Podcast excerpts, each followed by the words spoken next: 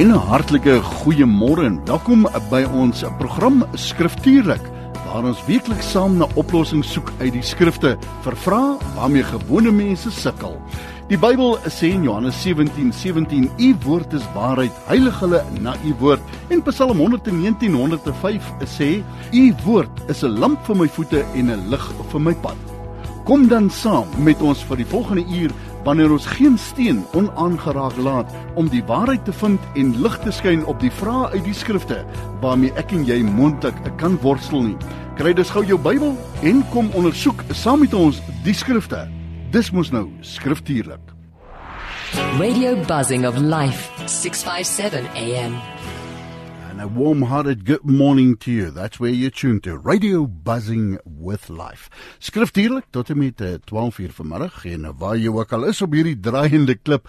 Pragtige dag hier in Pretoria, 42 Jakobusstraat, Kilmerpark in Pretoria and the program Scriptural until 12 o'clock this afternoon. Get a paper and a, a pen handy. I'm going to give you a telephone number that you can uh, jot down to take part in Scriptural. Uh, as jy 'n Bybelse vraag het, erns het iemand iets gesê wat nie vir jou sin maak nie en wat jy dalk 'n vraag oor het. And believe in me, we've got a couple of questions yeah this morning that uh, looking at these questions you think, "My, I never thought about it that way."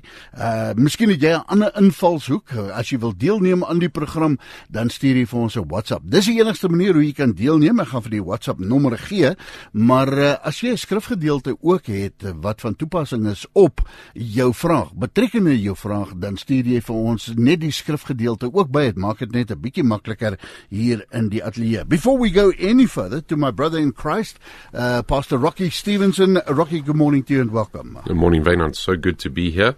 And uh, also lovely to see a few questions already coming through. Yeah, we honor the Lord for that. So, uh, if you're looking for a number to take part in this program, you can do so by sending it to Vodacom Network 082. Have you got that? 082, then 657. That's the same frequency on which you're listening to Radio Pulpit 2 right now. 657, then the number 2, and then 729. Let's put it together for your convenience. 082 657 2 729. As jy nie tyd genoeg gekry het om hom neer te skryf nie, uh, moenie bekommer nie in die loop van die program gaan ons gereeld die nommer gee sodat jy kan deelneem. Ons hanteer ook leefstyl vrae en uh, enigiets wat op jou hart is betrekkende die woord van die Here. Can I ask you as you tuned in this morning and thank you so much for your support and listening to this program, we honor the Lord because through this program it's not about man's opinion but God's opinion. Therefore, pray for us as we have prayed for you before coming into the studio. We have asked the Lord to open our spiritual eyes and ears. And as you listen to this program this morning, pray for us that we stay true to God's word, that what we share is the oracles, the word of God. John 17, 17 says, sanctify them by your truth. Your word is truth. And we pray that uh, God sanctifies us through His word this morning. And as you listen, please keep us in your prayers as you listen to the uh, questions, the Q and A. Heike Hubert, thank you so much uh, for that uh, very special remark that you made on WhatsApp. God bless you for that. Uh, he says it's a wonderful program, loves listening to it. So thank you uh, for that. And stay tuned. Send in your questions. We're here until 12 o'clock. Let's kick off immediately. Uh, this one says, I have recently seen a few YouTube videos speaking about a third Adam. Hmm. Makes me think of the Greeks in the Bible. However, the person says, I know Adam was the first uh, Adam and that the Lord Jesus is the second and perfect Adam. What is or who is this third Adam and isn't even biblical? Uh, what an excellent question. Never thought of it myself. Uh, mm. Rocky, is yeah, this yeah. new? The the it it has been used before, and um, this term, the third Adam, has really been the subject of a lot of theological discussion, and it's often linked with the concept of the Antichrist. And I, I can understand that uh, why it would be termed the third Adam that way, because he comes seeking to uh, pretend as though he is the Christ, and therefore he is the Antichrist. And so he comes to try and derail. And so people have called him the third Adam, while it's not explicitly actually mentioned in the Bible. So the, the answer really is it's actually not a biblical title for the Antichrist. The Bible doesn't use that title, but people have used that title to try and uh, kind of give you some of the concept of this. And so some interpretations actually associate the third Adam with him, and they distort the imagination then of that second Adam, the Lord Jesus Christ. So in our biblical approach, and that's what we want to call on our listeners towards, is you want to see what the Bible says and you want to go along with what the what the scriptures actually highlight to us by the inspiration of the Holy Spirit. We acknowledge then that the Bible doesn't explicitly refer to the Antichrist as the third Adam. Instead, it's so vital to even focus then on the clear teachings of the scriptures. The Bible warns of false teachers and appearances of deceptive figures. So the Bible tells us that, including the Antichrist, who opposes God's truth. And this can then be seen in passages such as 2 Thessalonians uh, 2, verse 3 to 4, which then speaks of the man of lawlessness. That is the Antichrist. So I, I think that um, we want to stay biblical in the terminology that we would use. I can right. understand why yeah. some preachers would use that term, the third Adam but that's not directly from the Bible, and we must then be be careful when it comes to this kind of a speculative interpretation yeah, um, yeah. of the scriptures. And our primary emphasis, uh, above all of this, must remain on our understanding of the fun- foundational truths of the scriptures and the redemptive work that is found in the second Adam. I think we need to be careful to not be distracted with terminology like this that is not actually found within the Bible and can sometimes cause our minds to really wander off into something other than what is the truth found in the second Adam, the Lord Jesus Christ, who brings salvation and restoration to humanity. Rocky, we haven't changed much since biblical days, isn't it? Doesn't the Bible speak about uh, the Greeks always just wanted to say something new, think on something new, be different than the rest of the crowd? And we should say to one another that God's word is suffice, not so. Yes, indeed.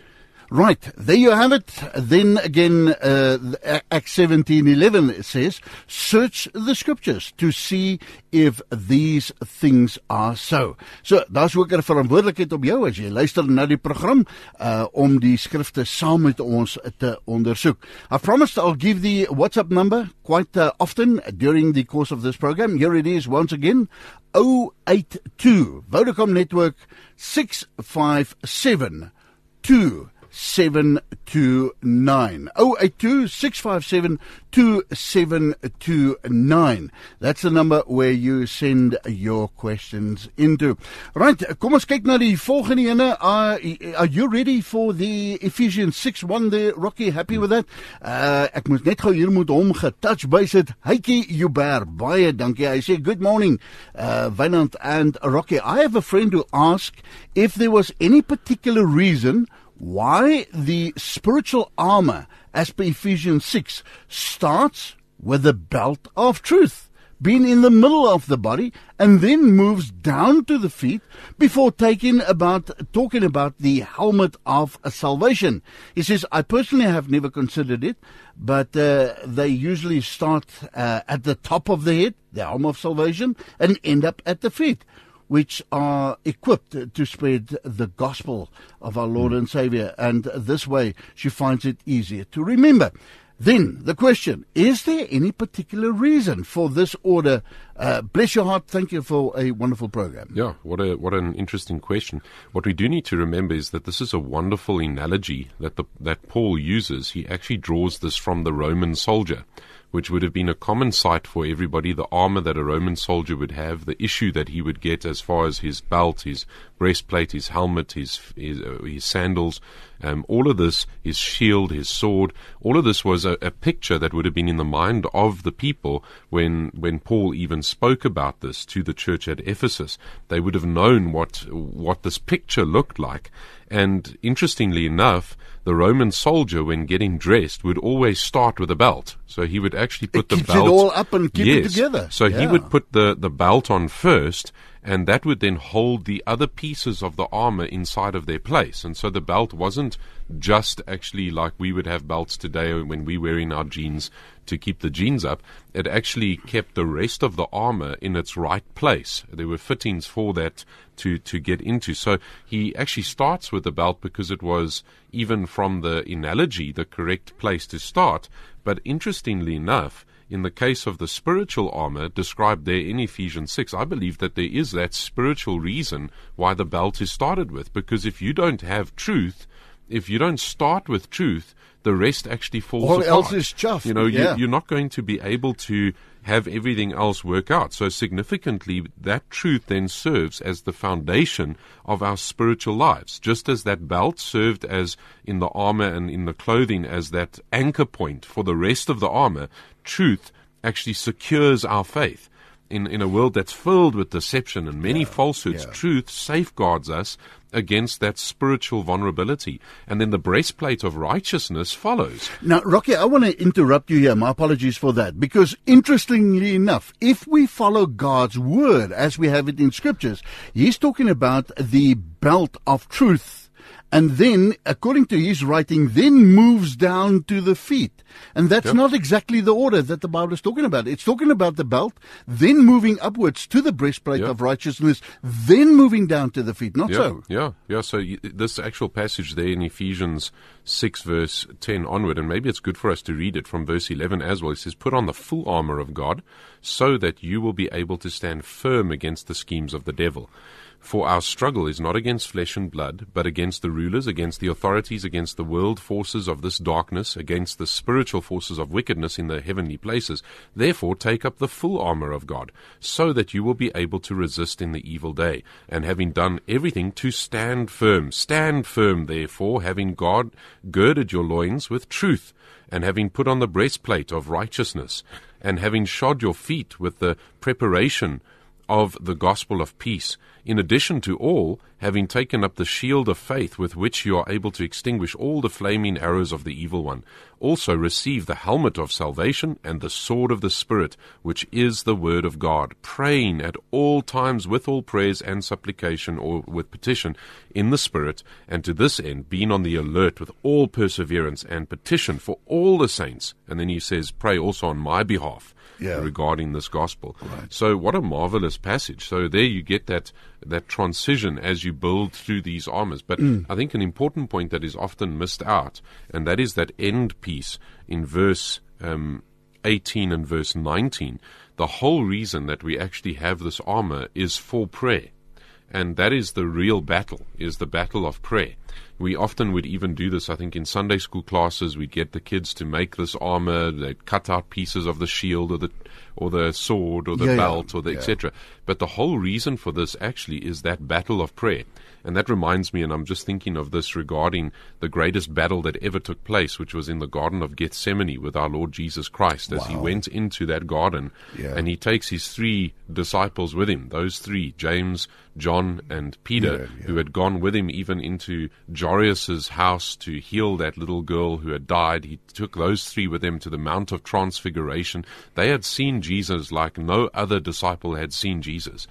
And yet he takes them into this garden and he says, Pray with me for a while. And what happens with them? They fall asleep. They fall asleep. Wow. They they go to sleep. What did they need? They needed this armor. They needed to be readied with this armor to actually stay awake in prayer. And you just think of the, It's the, the powerful. battle that we have regarding prayer. It's powerful the parallels you you draw between the the the the the armor of God is for the battle of prayer. We need to stop there and think on the importance of what you've just said. Yes, and even as you think um, that verse 18, where it says, praying at all times with all prayer and petition in the Spirit, and to this end being on the alert with the perseverance and petition for all the saints. What did Jesus um, actually rebuke his disciples about in that garden? He's saying, you know, well, the Spirit is willing, but the flesh is weak. Yeah. And that's something that I, I shared this with our men at our last men's prayer meeting at half past five to half past six on a Friday morning. And I was sharing with them that, you know, the, those disciples hadn't yet received the indwelling Holy Spirit. Either. That Pentecost had not yet happened. You know, yet those men were so devout to the Lord Jesus, Yeah, yet yeah. they fell asleep, even though their Yeah, yeah. spirit was willing, their flesh was so weak. And we need the helper, the Holy Spirit, to guide us in this. And then verse 19, Paul says, as well as on my behalf, that words may be given to me in the opening of my mouth to make known with boldness the mystery of the gospel.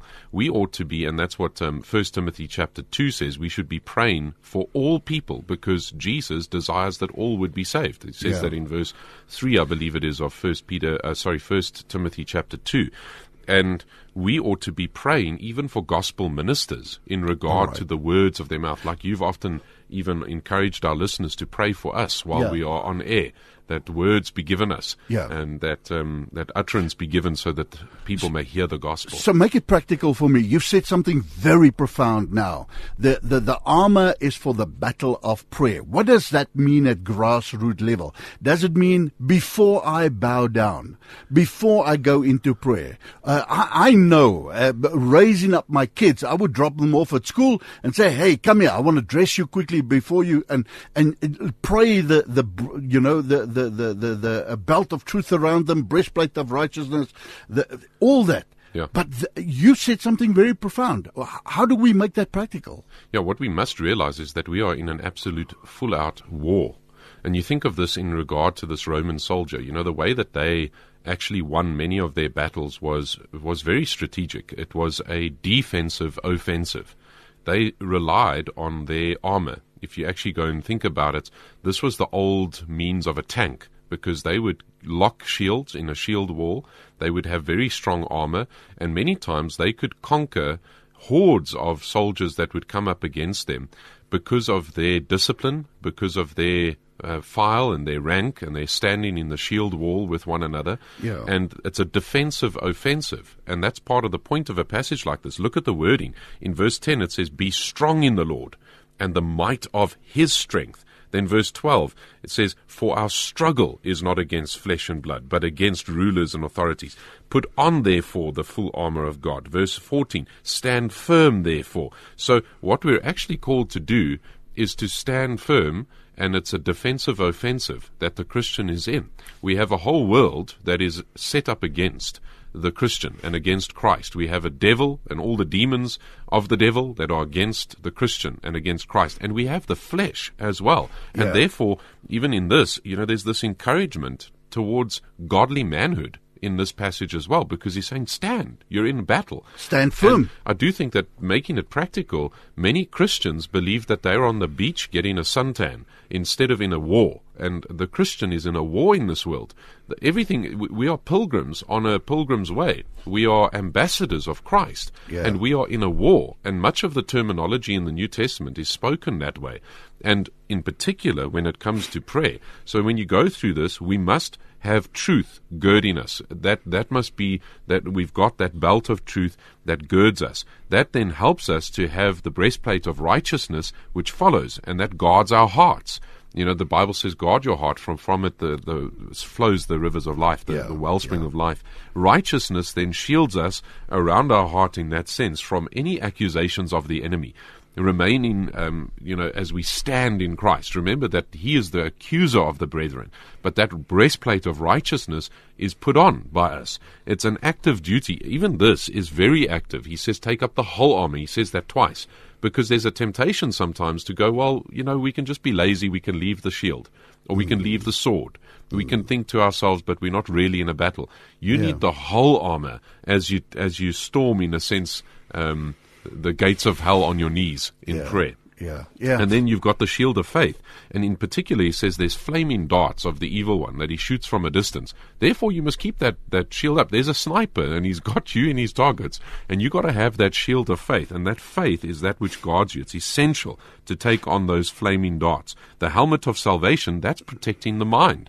I think many a Christian, and you know, I was thinking about this this morning, you know, since since probably 1920 or 1930, all of a sudden we have all of these different new sicknesses that have been diagnosed, and it's deceptive diagnoses of the uncontrolled mind, where we've no longer gone and been alone with Christ and alone with God in prayer, and we've no longer mused on Him. We've been amused by so much that's in this world that our minds have gone off onto a tangent. We need that helmet of salvation that guards the mind, that keeps us thinking on Christ. That's part of what we see as putting off the old man and then renewing the spirit of the mind and putting on the new man. Yeah, The- yeah. God is, is, is reforming our minds day by day as we put on Christ, as we eat of Christ, as we drink of Christ. And um, this is part of the that that helmet, and then the sword of the spirit, which is the word of God. How much are we actually looking after our um, our time of God's word. I remember speaking with my dad, and he was he, he was in the army and he fought in Angola. I believe you served in the army as well, yes, Wynand. did, yeah. Um, you were part of that generation Yeah. where uh, boys became men in the army, Very much so. and um, and they would tell you, "What about your weapon?" Yeah. Yeah, well, you, you need to be able to put it together in the middle of the darkness, in the middle of nowhere. You need to be take, able to take it apart, clean it, and put it together in the quickest time possible. Your weapon is your wife, they There we said. go. Your That's what my weapon, dad would say. Your weapon was your wife, the closest thing possible to you, because that's the thing that keeps you alive. Yes. Yeah. And you would go nowhere without it. Nowhere. You were always ready to Yeah. to have it with you at Yeah. any moment. Yeah. And um and and that kind of concept. I mean, I remember reading not long ago, probably uh, three four years ago, about a South African battalion that was out on a peacekeeping mission. I think it was in the Congo or Nigeria, DRC, somewhere yeah, there. DRC. And they actually were caught unawares. They were just busy chilling, um, relaxing, not with their right. weapons on them, and they were ambushed. And it was quite an embarrassment um, to Mm. that battalion. And and that it, I think that's what often happens with many a Christian is Yeah, they ambushed. are lulled by the by the evil one into thinking that we are at peacetime, but actually we are at war. Because the whole world says peace, peace, peace, peace all around, and the Bible says there is no peace. Yeah. You need to be ready. Yeah.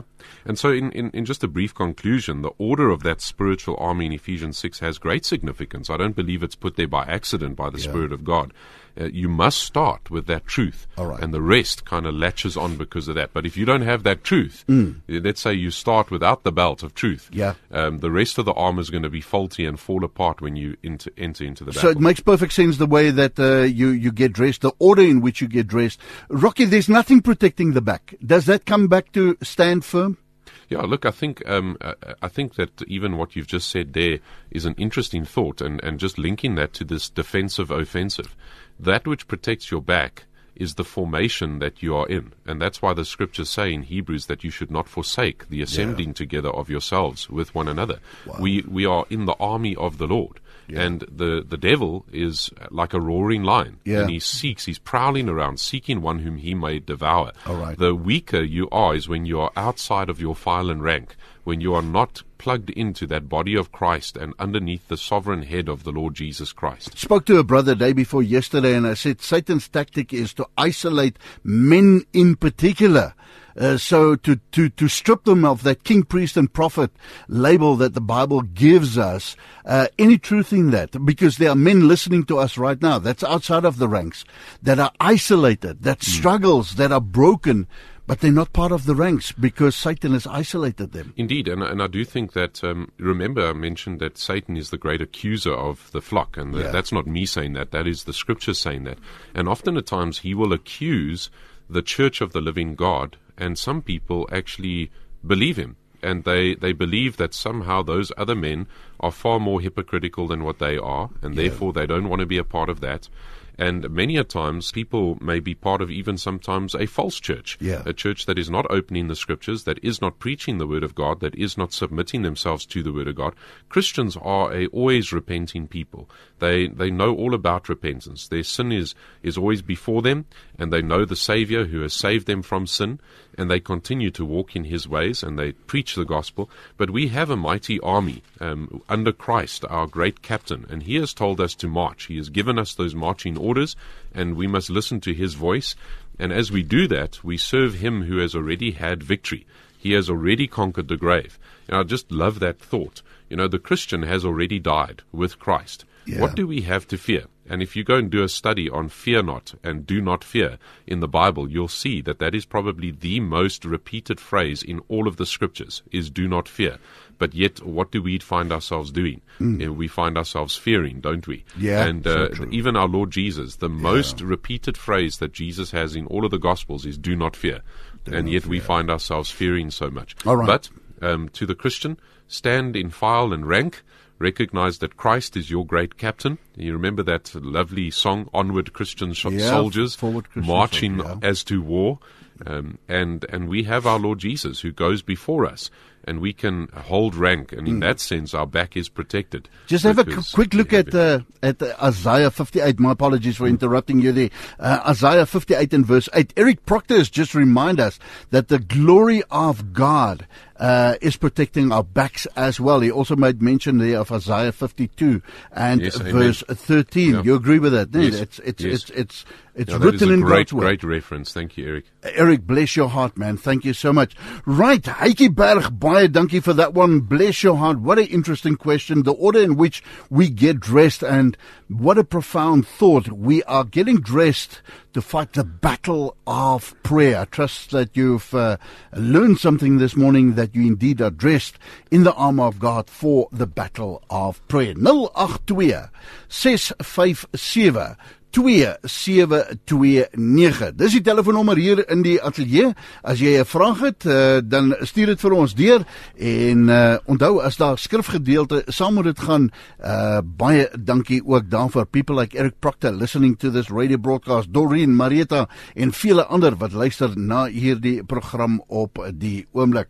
Let's move on. Let me see if I can see who is the next person that's asked us a question. Um ek dink is Marieta hierso. Rocky, ready for that one? Yes. Uh, let's go for it. All right. She says, "Please explain um, let me just uh, quickly. She says, "Can you please explain? It's not Marieta, it's somebody else. I'll get the name in a mo. Please, can you explain to me the scripture that talks about the wheat and the chaff?" Uh, growing together. W- w- What does that mean? Uh, die koring en die kaf, sê die Afrikaanse vertaling. Growing together. And that uh, God is the one that will separate. I think it speaks about the goats and the sheep. It speaks about uh, something else as well, nee. Uh, Rocky, what do we say with regards to that? Why does God say the wheat and the chaff, the wheat and the chaff, uh, Yes. let it grow together? Uh, Yes. Do we understand that Yeah, let me read it. So it's Matthew 13, verse uh, 24 onward. It says, He presented another parable to them, saying, The kingdom of heaven may be compared to a man who sows good seed in his field. But while his men were sleeping, his enemy came and sowed tares among the wheat, and went away. But when the wheat sprouted and bore grain, then the tares became evident also.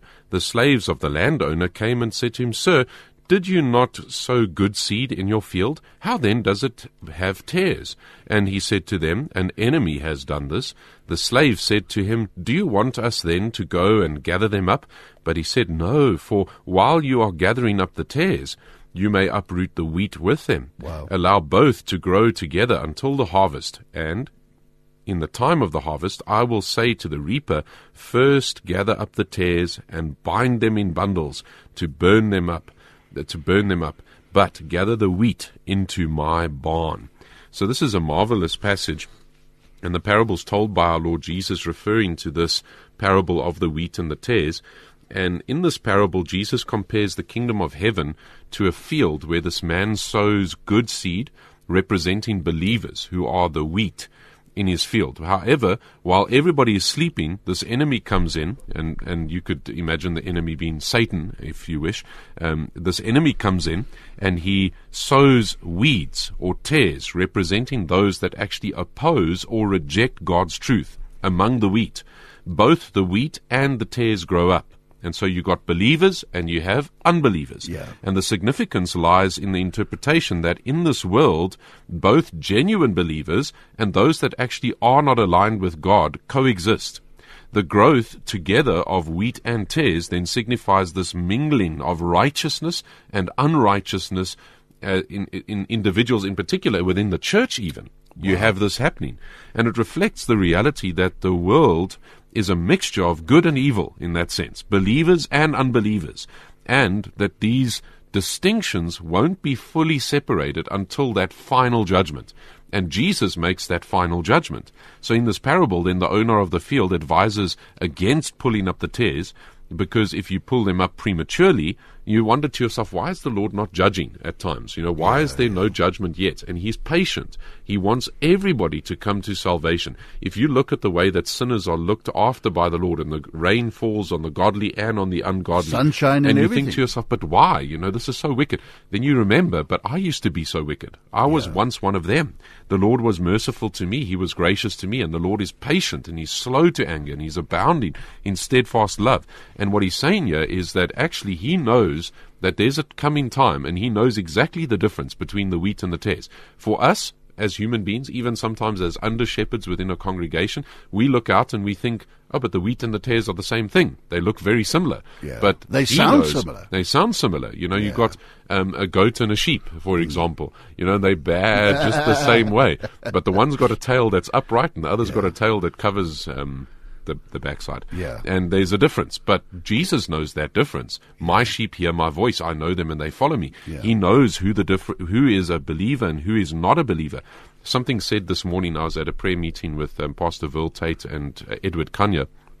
And Pastor Edward was saying, you know who the diffi- most difficult people on earth are to reach? Yeah. He was saying this to his congregation, and his congregation would think, you know, well, maybe there's certain religions that are more difficult to reach, Yeah, or maybe yeah. atheists or so. And he said, no, it's those that pretend to be Christians and think that they're Christians when they're not. That's the most difficult people to reach. And that fits in with this, the tares. You know, there's there's some even amongst Christians that go to church Sunday after Sunday and they tick in a religious box, Yeah. but actually are and Rocky, not wheat. as we speak now, each and every one of us sit and think of somebody else as opposing to searching our own hearts. Yeah. Hey, Yep. we, we are so quick to think, oh, oh, I, I know some chafe, but God says, aren't you the one that's chafe? And that's the that you, you remind me of what the New Testament teaches. It says, "Go and search yourself." Yeah, It's 2 better- Corinthians 13:5. Yes, better to to think that you are an unbeliever when you are a believer than to think that you're a believer when, When you're, you're an an unbeliever. unbeliever. You know, and just that mere fact that you actually come before the Lord sometimes with a fear where you go, "Can it really be that I'm saved?" Oh, That is a marvelous, marvelous thought. Because when we come before Him, you know, you think of somebody like Peter, and I thought of this this morning as well as I was driving. I think to to the prayer meeting I went to, or it was on the way here. You know, you think of Peter, who as as he's with Andrew, James, and John, and they pull in so many fish. Yeah, When Jesus had told them, "Go out, put the net out on the right," and they, Peter falls before the Lord Jesus, and he's like so astute to his own sinfulness, and he, He, says, he was "Get- actually naked. yeah, and he- like, and get away from me, Yeah, Lord, because I'm a sinful man. Oh, you know, and Jesus actually says there to him, "Do not be afraid, because I'll make you a fisher of men." And you just mm. love the comfort that Jesus even gives to Peter. And that doesn't mean that Peter became a perfect man. I mean, I praise God for a man like Peter. So often he put his foot in his mouth, didn't he?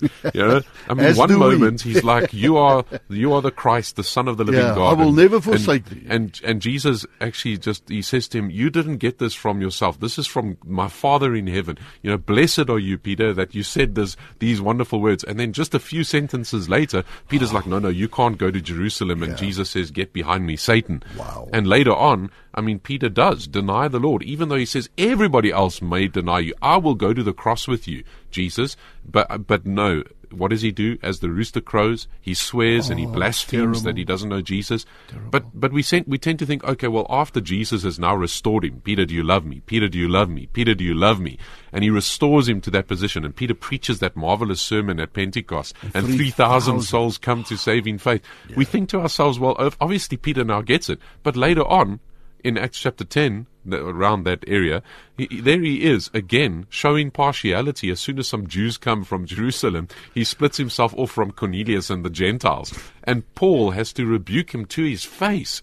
And again, Peter repents. Praise God for a man like a Peter, because many of us are just like that, aren't we? We desperately need the Lord Jesus yes, Christ. Yes, yes, right.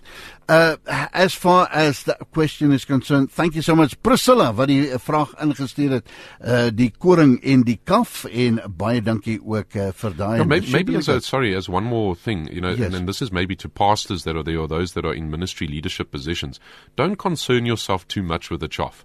Worry about the wheat. You know, keep on giving giving the the, the gospel, keep on giving the truth. Know that, that Jesus is the one that builds his church. And if we have been given any position within the congregation of the Lord, that is an absolute privilege by him. And we to focus our attention on on feeding the, the sheep that are before us. If there's goats that are there as well, we keep on giving the gospel. That's why Paul said to Timothy that he should constantly do the work of the evangelist Yeah. because they need the gospel. And it may be that they come to saving faith as well. I heard a story actually this morning of a dear lady that was for many years at Grace Christian Church, unsaved. And then she moved to another church with her husband and she got saved.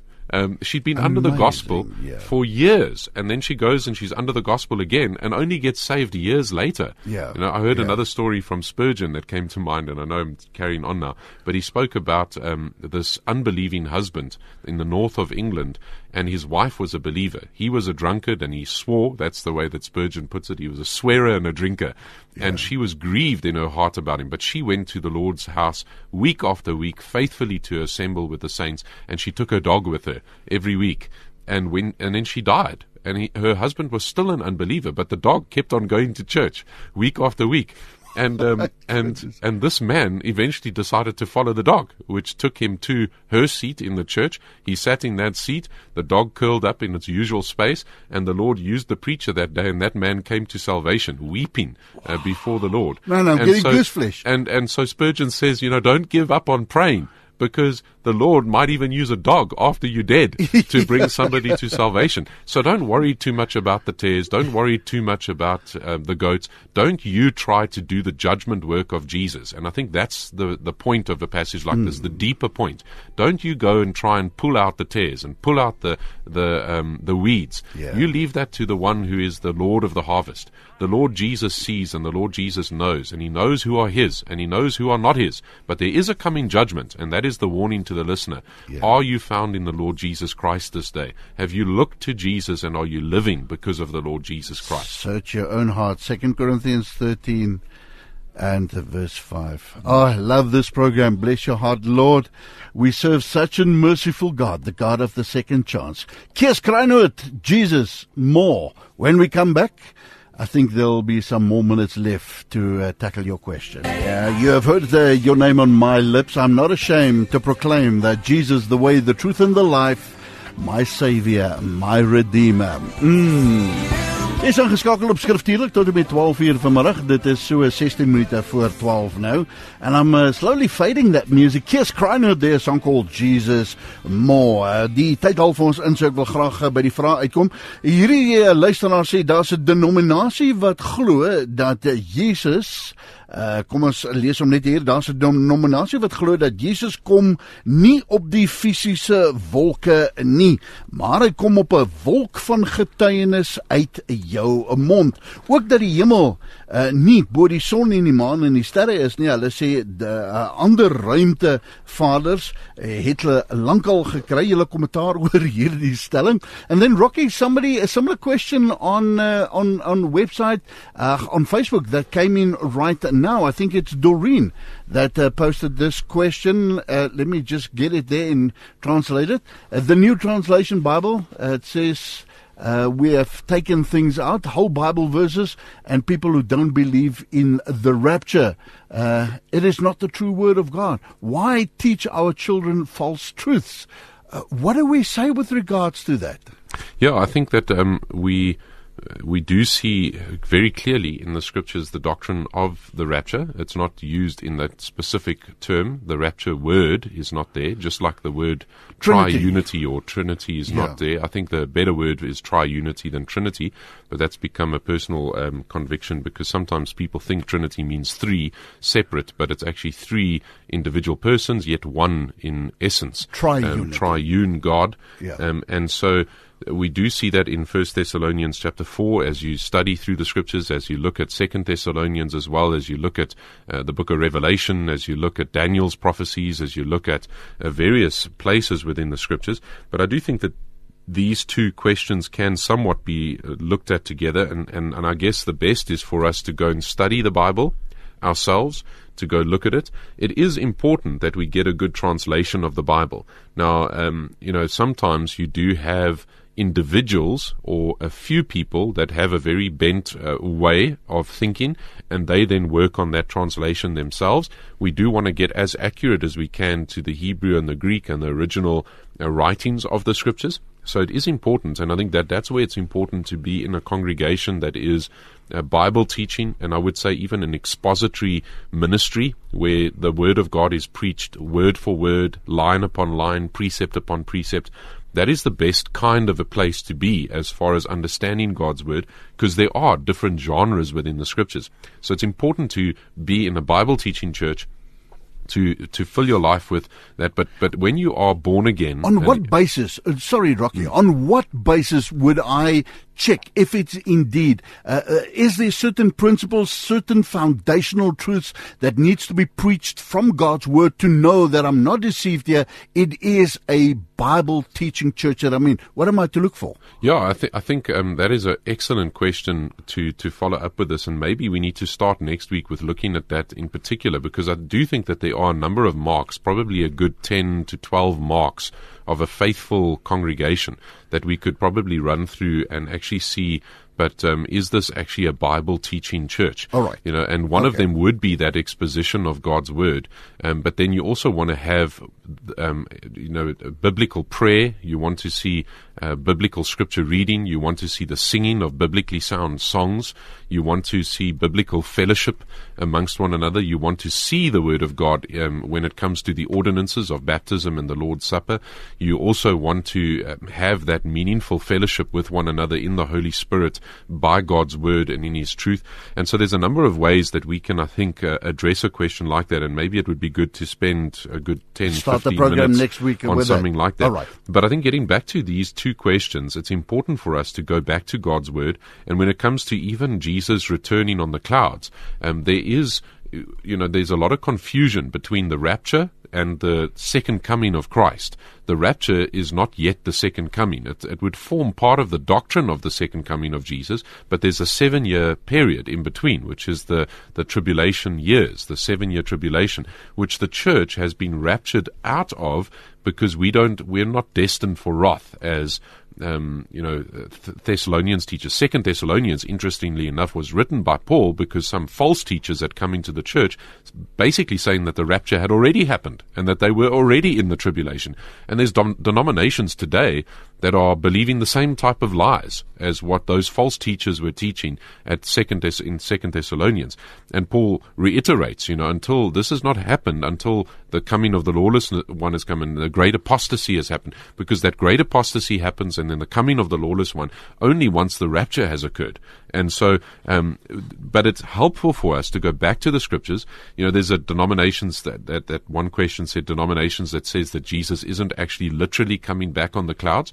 My answer to that is that Jesus literally fulfilled all of the prophecies, literally regarding his first to coming. the T. Yeah. To the T. I mean, being born in Bethlehem, you know, Bethlehem means house of bread. He didn't actually get born in a bakery. He was born at Bethlehem. Yeah. Um, now, he, he, he, fulfilled all of that. You go through the book of Matthew. I've been doing that with my son Levi, and we've been um, going through the book of Matthew together. He's six years old, and um, and we stop every time that we see as the prophet said. So let me challenge the listener: go read the book of Matthew and highlight in your Bible all the places where you see according to what the prophet said, and then there's a quote of the prophets. Jesus fulfilled all of the prophecies regarding his first coming to the T. Mm. Why would he not?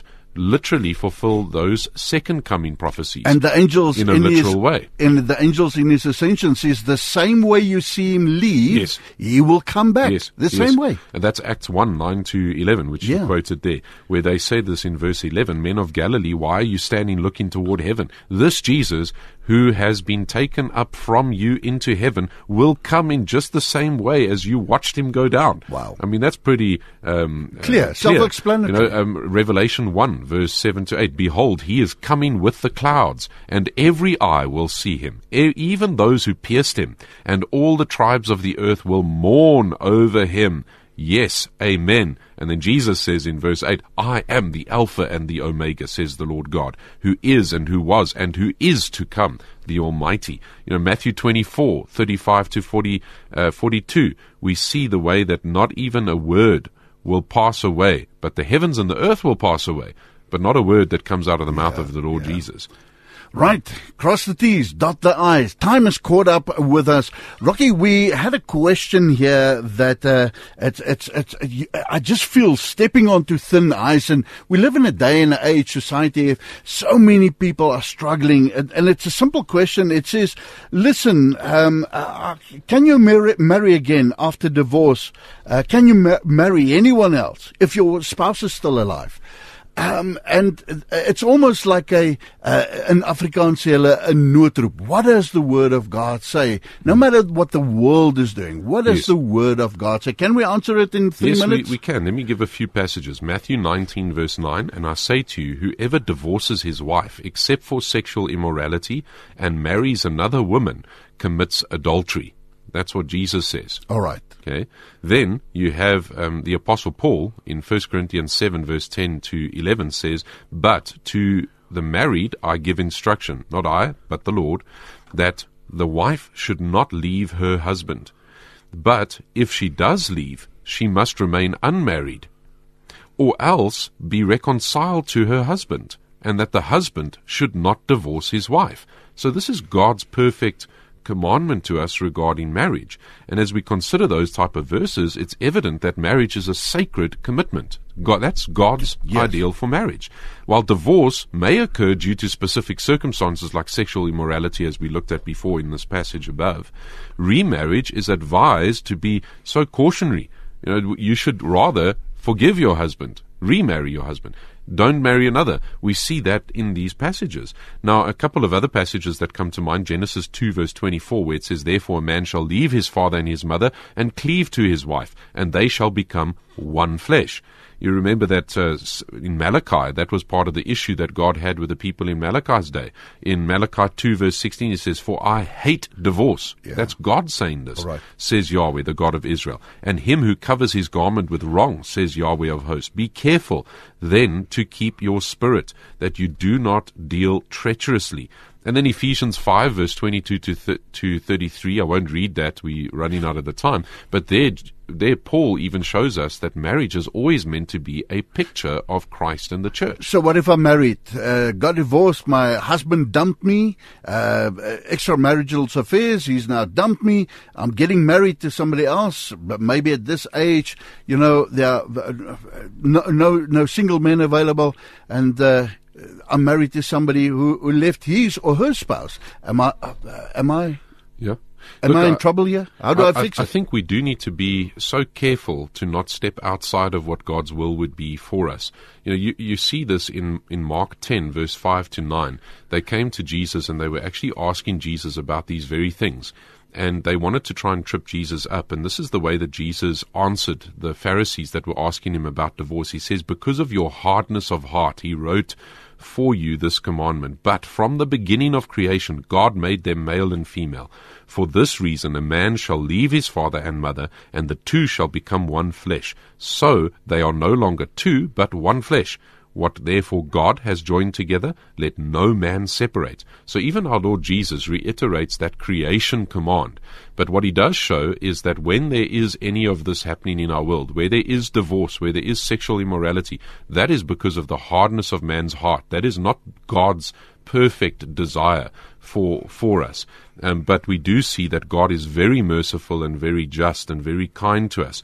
We even see 1 Timothy 3 verse 2 that um, the qualification for elders as well as for deacons is to be a one woman man. Yeah. It's to be uh, married once. And we take that, we take that very literally even at Benoni Bible Church. We believe that a divorced man does not, is not allowed the office of deacon or elder. He may be a church member, he may serve in many, many ways, but we take God at his word in that way. And so, I do think does it mean he can't be a pastor either?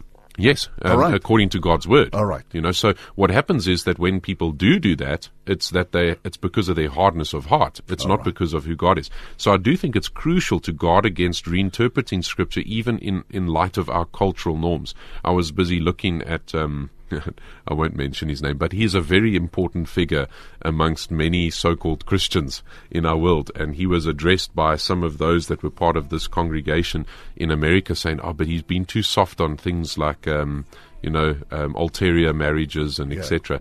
And and he just said, oh, but we evolve with these things. Oh, you know, evolve. we evolve and we must evolve. You know, um, and and that is nonsense. God's word is final, and we must stand upon God's word. We must be steadfast in God's word because His word is unchanging. And as we navigate even these complex cultural landscapes, we must always uphold God's word, and His word doesn't compromise. And so I do think we need to be very, very careful not to step out of what God's word is. My advice would be to, if you if you have divorced, is to seek reconciliation. You know, go before the Lord and ask Him to heal you and to heal your marriage. He can. God is a God of miracles, and He can do that. And so, um, so I, I think um, these are complex things. But um, if you have remarried again, somebody else after being married, trust the Lord and go to Him and recognize what the Bible says about these things, and then seek to honor the Lord where you're at. Stay as you are in that regard. Uh, 1 Corinthians 7 is a good passage to go study.